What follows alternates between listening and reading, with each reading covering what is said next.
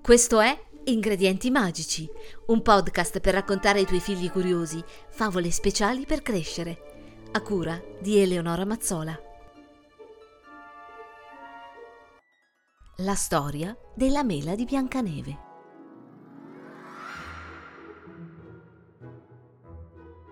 C'era una volta, ed era davvero la prima volta, che un contadino vedeva una mela così rossa e così brillante.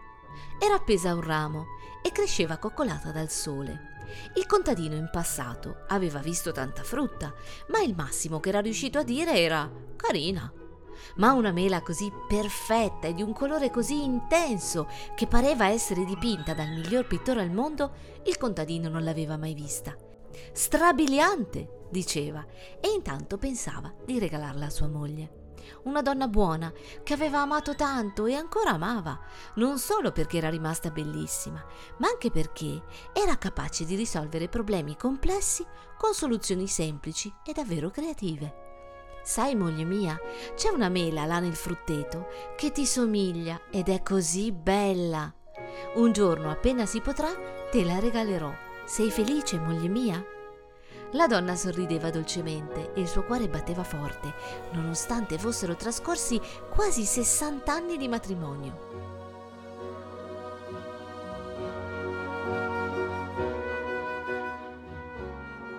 Col passare del tempo, la mela diventava sempre più bella e il contadino la curava con attenzione, perché bisogna sempre prendersi cura di ciò che è bello e delicato. Oh, mela rossa, non vedo l'ora di poterti cogliere e regalare a mia moglie. Oh, contadino, sarò felice di essere donata a tua moglie, ma ancora non è tempo, dovrai aspettare. Il contadino, che nonostante l'età non era per niente duro d'orecchi, pensò però di essere ammattito. Una mela parlante. Ma chi ha parlato?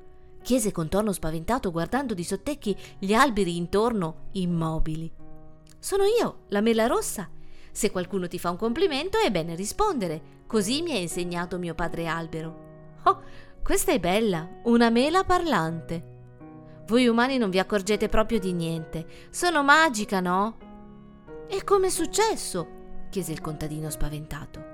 Un giorno è passata di qui una fata e per riposarsi un po' si è seduta sul ramo nel quale stavo nascendo. Ma cosa ci faceva una fata da queste parti?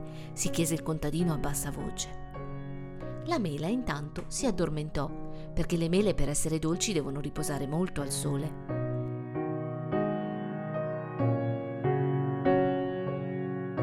La mattina successiva la mela, appena sentì il passo pesante del contadino che fischiettando si avvicinava, si mise a chiamarlo. Ehi, ehi, ehi, buongiorno contadino, posso, posso chiederti un favore? Ma certo, rispose l'uomo anziano. Mi prude il picciolo, potresti vedere se c'è qualche insetto? Il contadino infilò gli occhiali, salì su una piccola scaletta e facendo attenzione a non perdere l'equilibrio, vide un piccolissimo bruco che stava dormendo proprio sul picciolo della bellissima mela. Lo prese con delicatezza e lo spostò su una mela piccina più in alto. Tante grazie contadino, buon lavoro! La mattina passò velocemente e il contadino, dopo aver tolto le erbacce e controllato la crescita di zucchine, zucche e pomodori, quando sentì la campana che suonava a mezzogiorno, si avviò verso casa per il pranzo.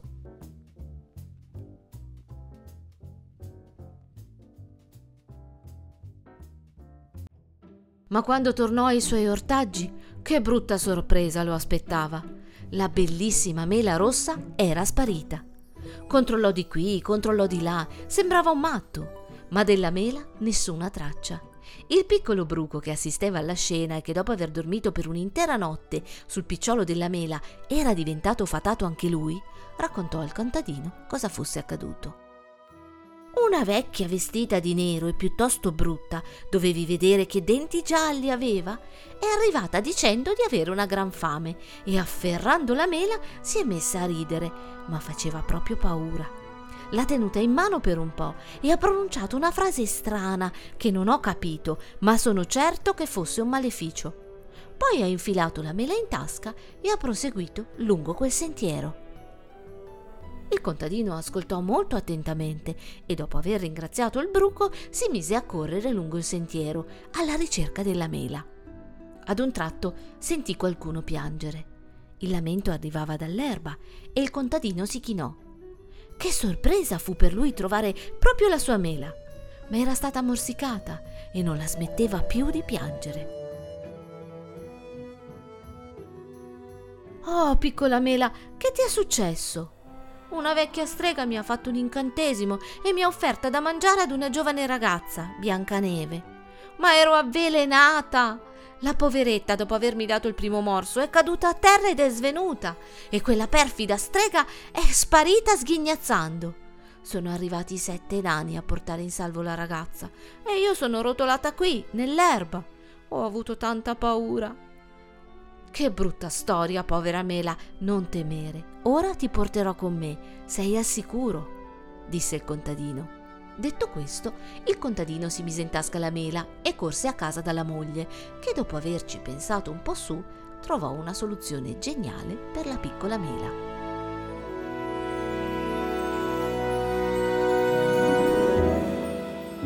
La moglie del contadino, davanti al camino, prese in mano la piccolina e accarezzandola con affetto iniziò a raccontarle delle storie molto buffe, quelle che servono a togliere la paura e a far cambiare il mondo.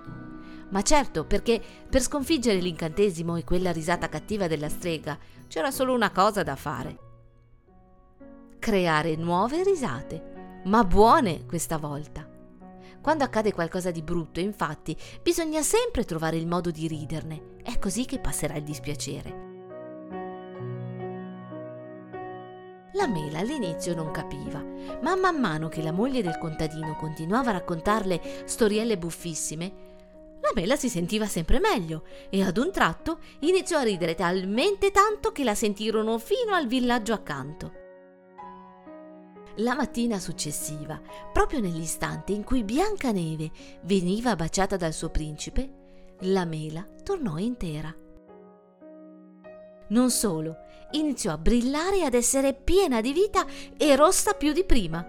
Era merito delle storie buffe, certamente, e anche della fata che di ritorno dal suo viaggio, stanca di volare, si era questa volta seduta sul tetto della casa del contadino e l'aveva resa fatata. Che grande fortuna! La mela rossa, la bellissima mela, restò con il contadino e sua moglie per altri cento anni e si divertirono. E come se si divertirono! Non invecchiavano più per merito della fata che si era seduta sul tetto e ogni sera, davanti al camino, iniziavano a raccontarsi storielle buffe, perché ridere toglieva i guai di torno. La conosci tu la barzelletta del fagiolo che chiede a un altro fagiolo Oh, ops, scusa, questa è davvero un'altra storia, ma prometto che un giorno te la racconterò. Intanto però ricorda questo. Quando c'è un problema, impegnati a trovare una soluzione, sorridi e abbi fiducia.